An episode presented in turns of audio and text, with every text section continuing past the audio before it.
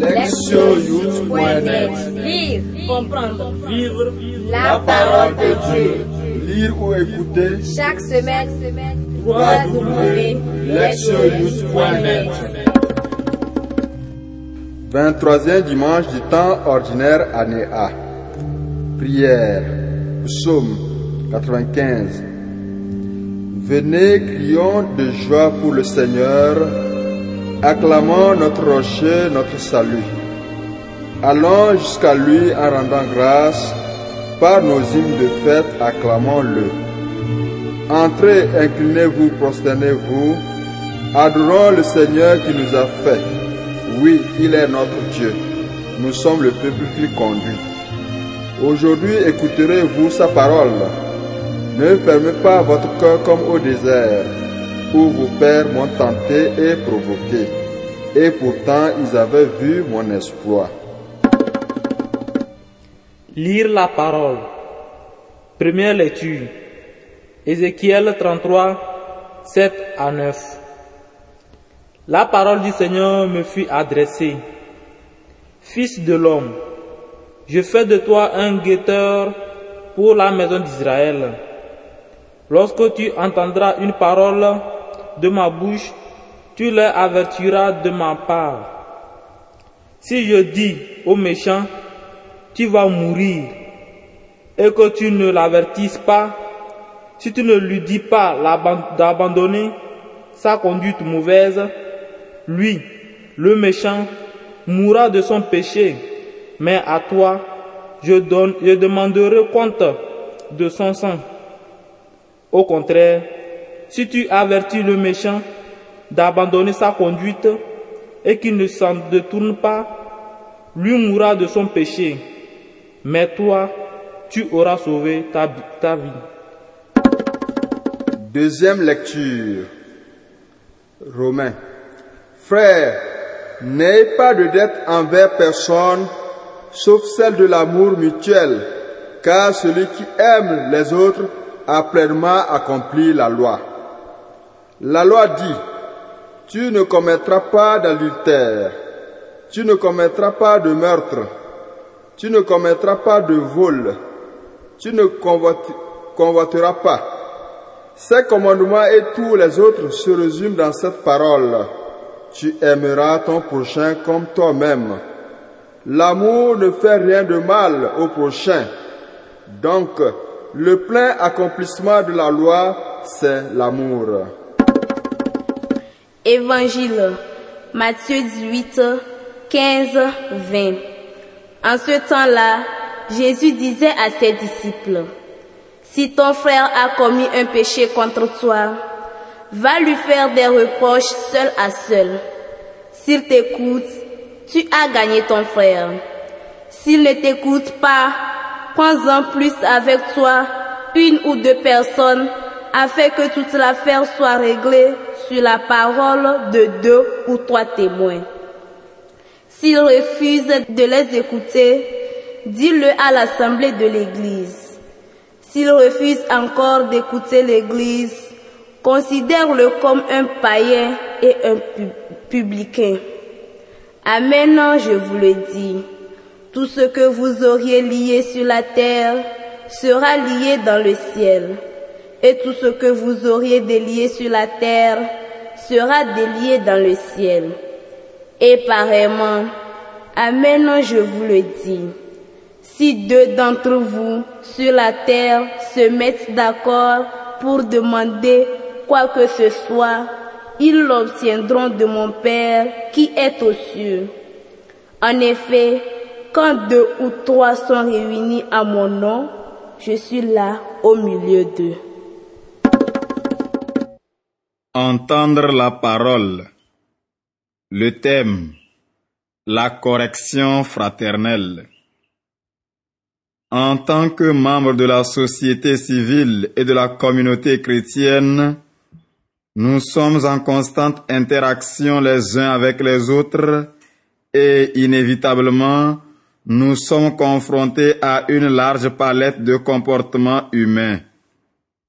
Certains de ces comportements sont positifs et édifiants tandis que d'autres sont négatifs et destructeurs.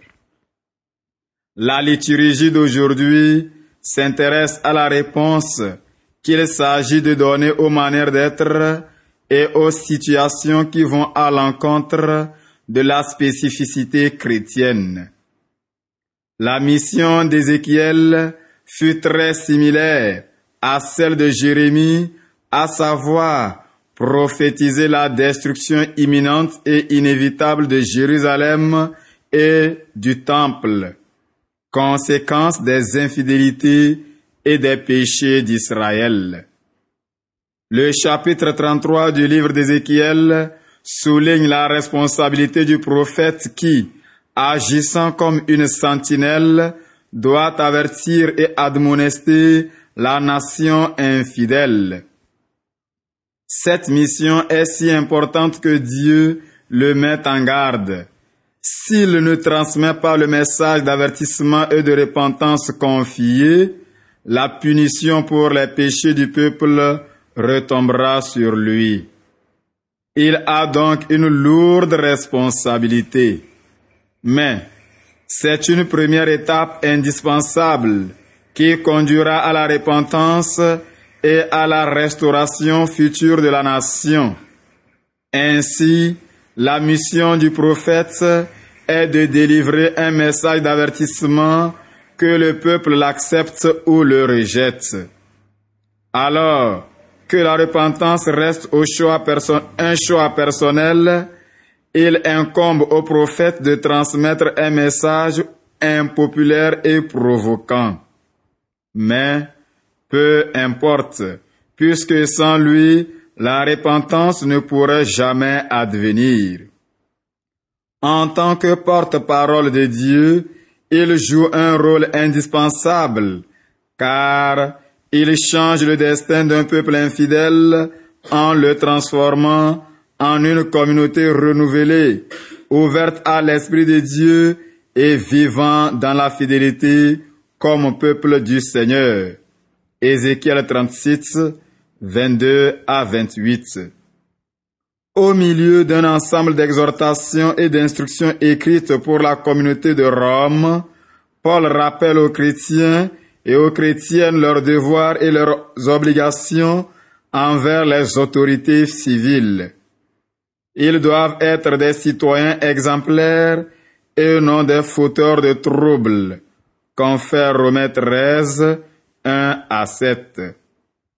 Après ces déclarations, l'apôtre en vient à parler du devoir clé du chrétien et de la chrétienne envers tout autre membre de la communauté ecclésiale. Il affirme que l'amour résume tous les préceptes de la loi juive, c'est-à-dire que tous les commandements régissant les relations humaines sont contenus dans le précepte de l'amour. Il définit également ce dernier comme ne faisant rien de mal au prochain. Exprimé de façon positive, ce propos revient à signifier que l'amour cherche d'abord le bien et le bien-être d'autrui. C'est peut-être l'expression la plus claire et la plus simple de ce qu'est l'amour chrétien. Même si Paul ne le mentionne pas explicitement, chercher le bien d'une autre personne suppose de l'aider à ne pas se livrer à des comportements nocifs et dangereux. C'est d'ailleurs ce que fait l'apôtre dans les versets qui suivent immédiatement notre passage, Romains 13, 11 à 14. Il suit ainsi le précepte de l'amour en donnant toute une série d'avertissements.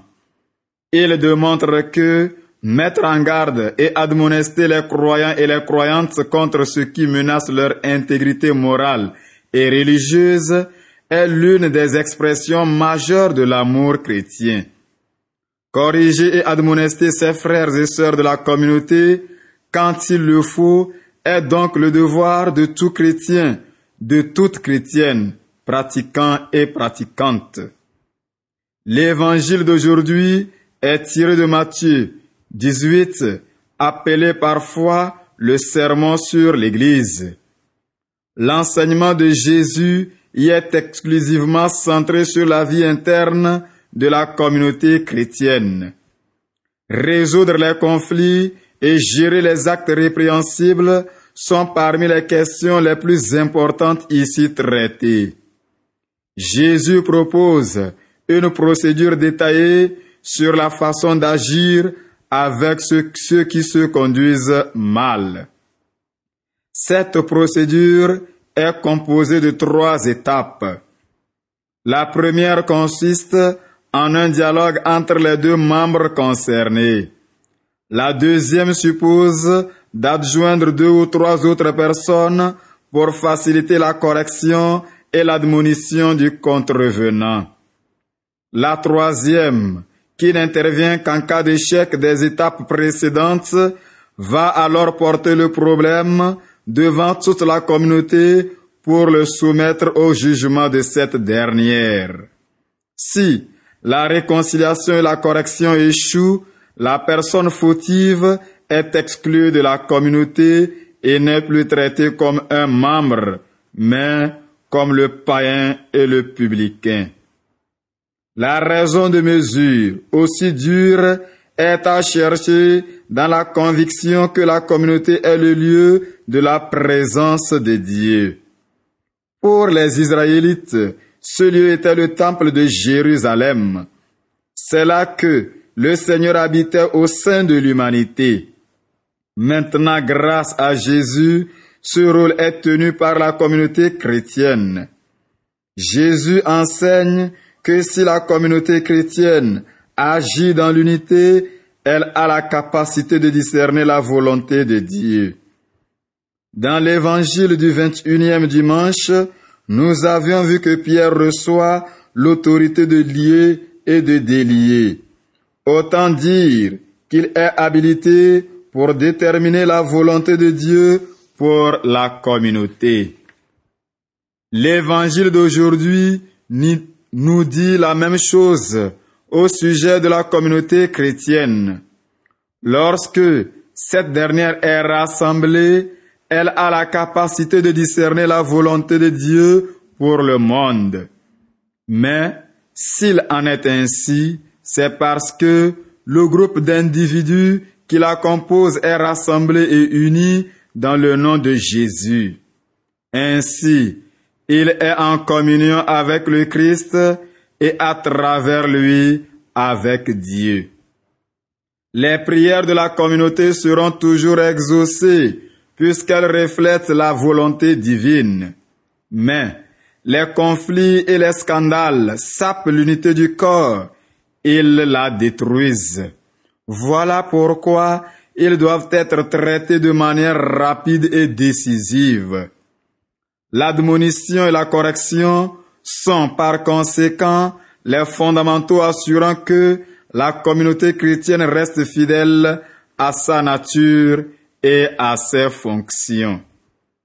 Avertir les autres n'est pas, n'est jamais une tâche très facile ou très populaire. Il est plus facile de garder le silence et de rester indifférent devant les agissements répréhensibles d'autrui. Cela étant, la liturgie de ce jour met bien en lumière que si une telle réserve peut être compréhensible, elle est inacceptable. Il était impossible à Ézéchiel de garder le silence quant aux transgressions de son peuple. Son inaction aurait compromis l'avenir de ses compatriotes.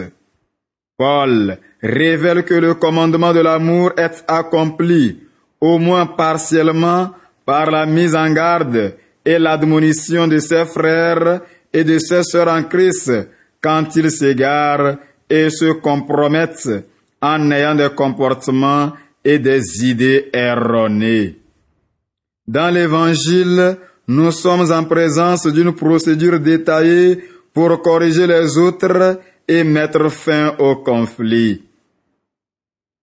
Si une telle correction est nécessaire, c'est pour maintenir l'unité de la communauté, car c'est dans cette unité que la volonté de Dieu se révèle et que la présence de Jésus s'incarne.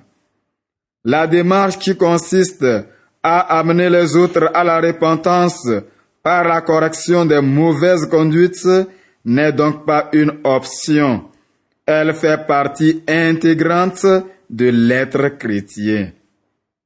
Une telle pratique, appelée correction fraternelle, puisqu'il s'agit de corriger les autres dans un esprit de compassion, a pour objectif d'améliorer la qualité de la vie individuelle et de protéger l'unité et l'intégrité de la communauté. Le psalmiste reconnaissait bien cette nécessité lorsqu'il faisait suivre son appel à rendre un culte à Dieu pour un avertissement contre l'obstination et l'esprit de rébellion, disant, Aujourd'hui, si vous écoutiez sa voix, n'endurcissez pas vos cœurs, comme à Mériba, comme au jour de Massa dans le désert. Écoutez la parole de Dieu. Le 4 septembre 2011, au cours de l'Angélus du dimanche, Benoît XVI, dans la cour de la résidence d'été des papes de Castel Gondolfo, a tenu ce propos. Si mon frère a commis un péché contre moi, je dois le traiter charitablement et surtout parler avec lui en privé en lui montrant en quoi ce qu'il a dit ou fait est mauvais. C'est ce qu'on appelle correction fraternelle. Il ne s'agit pas de la réaction à une offense subie, mais d'une démarche motivée par l'amour de son frère. Un peu plus loin, le pape cite Saint Augustin pour étayer son, explication de la correction fraternelle. Quiconque t'a offensé, c'est, en t'offensant, infliger une grave blessure à lui-même. Comment peux-tu ne pas prendre soin de la blessure de l'un de tes frères? Tu dois oublier l'offense qui t'a été faite, mais te souvenir de la blessure de ton frère. Les gens réagissent différemment face à des actes répréhensibles. Certains ou certaines vont choisir de garder le silence quand ils ou elles voient quelque chose de mauvais. Ce sont des spectateurs et des spectatrices et non des participants actifs au drame de l'existence. D'autres préfèrent parler de ce qu'ils ou ce qu'elles ont vu, mais ils ou elles le font avec tout le monde, sauf avec la personne qui a perpétré le méfait. Il s'agit là de commérage. Ils ou elles ont toujours quelque chose à dire au sujet des frères X ou des sœurs Y. Et parmi ceux, ou, ceux et celles qui vont trouver la personne ayant commis l'offense pour attirer son attention sur ce qu'ils ou ce qu'elles ont vu ou entendu, certains ou certaines choisissent d'attaquer plutôt que d'apporter la guérison au frère ou à la sœur blessée. Cela étant, il en est qui ne sont pas de simples spectateurs, qui ne se livrent pas au commérage et qui n'attaquent pas. Quand il ou elle voit un frère ou une sœur piégé par l'enfer, il ou elle se précipite dans les flammes, brise les portes et aide la victime à s'en sortir. Ce sont eux ou elles les gardiens de leurs frères. Il existe un proverbe africain qui dit ceci. Quand une huître prend feu, c'est tout le village qui brûle. Tout agir mauvais, même s'il n'est pas dirigé contre nous personnellement, est offensant et toute infraction qui n'est pas gérée de façon appropriée en vient tôt ou tard à être un obstacle qui conduira un grand nombre à tomber et à se vautrer dans la fange. Face à ce type de contexte, nous pouvons comprendre l'appel d'Ézéchiel à être des veilleurs. Son rôle de guetteur avait pour objectif de faire en sorte que le mal ne submerge pas et n'anéantisse pas les frères et les sœurs de sa communauté. Ce souci que le prophète a été appelé à vivre de tout son être trouve un exemple dans le premier verset de l'évangile. Si ton frère vient à pécher, va le trouver et reprends-le, seul à seul. L'amour est ici agissant. L'amour réciproque, selon Paul, est l'unique dette que nous, que nous ayons envers autrui. L'Église a été très justement décrite comme un hôpital pour les pécheurs et non comme un musée pour les saints. Elle est composée d'hommes et de femmes blessés qui y sont soignés avec différents onguents. Les blessures de certains ou de certaines peuvent être répugnantes mais de telles personnes ont besoin d'aide et pas de condamnation. Si l'aide que nous leur offrons personnellement se révèle inefficace, l'Évangile nous encourage à faire intervenir deux ou trois autres personnes. Si cela n'est pas encore suffisant, c'est toute la communauté qui est appelée à l'aide. Ce n'est que lorsque, le frère ou la sœur blessée s'est montré clairement récalcitrante ou récalcitrant à toute aide que le test nous enjoint de le ou la traiter comme un païen ou un publicain.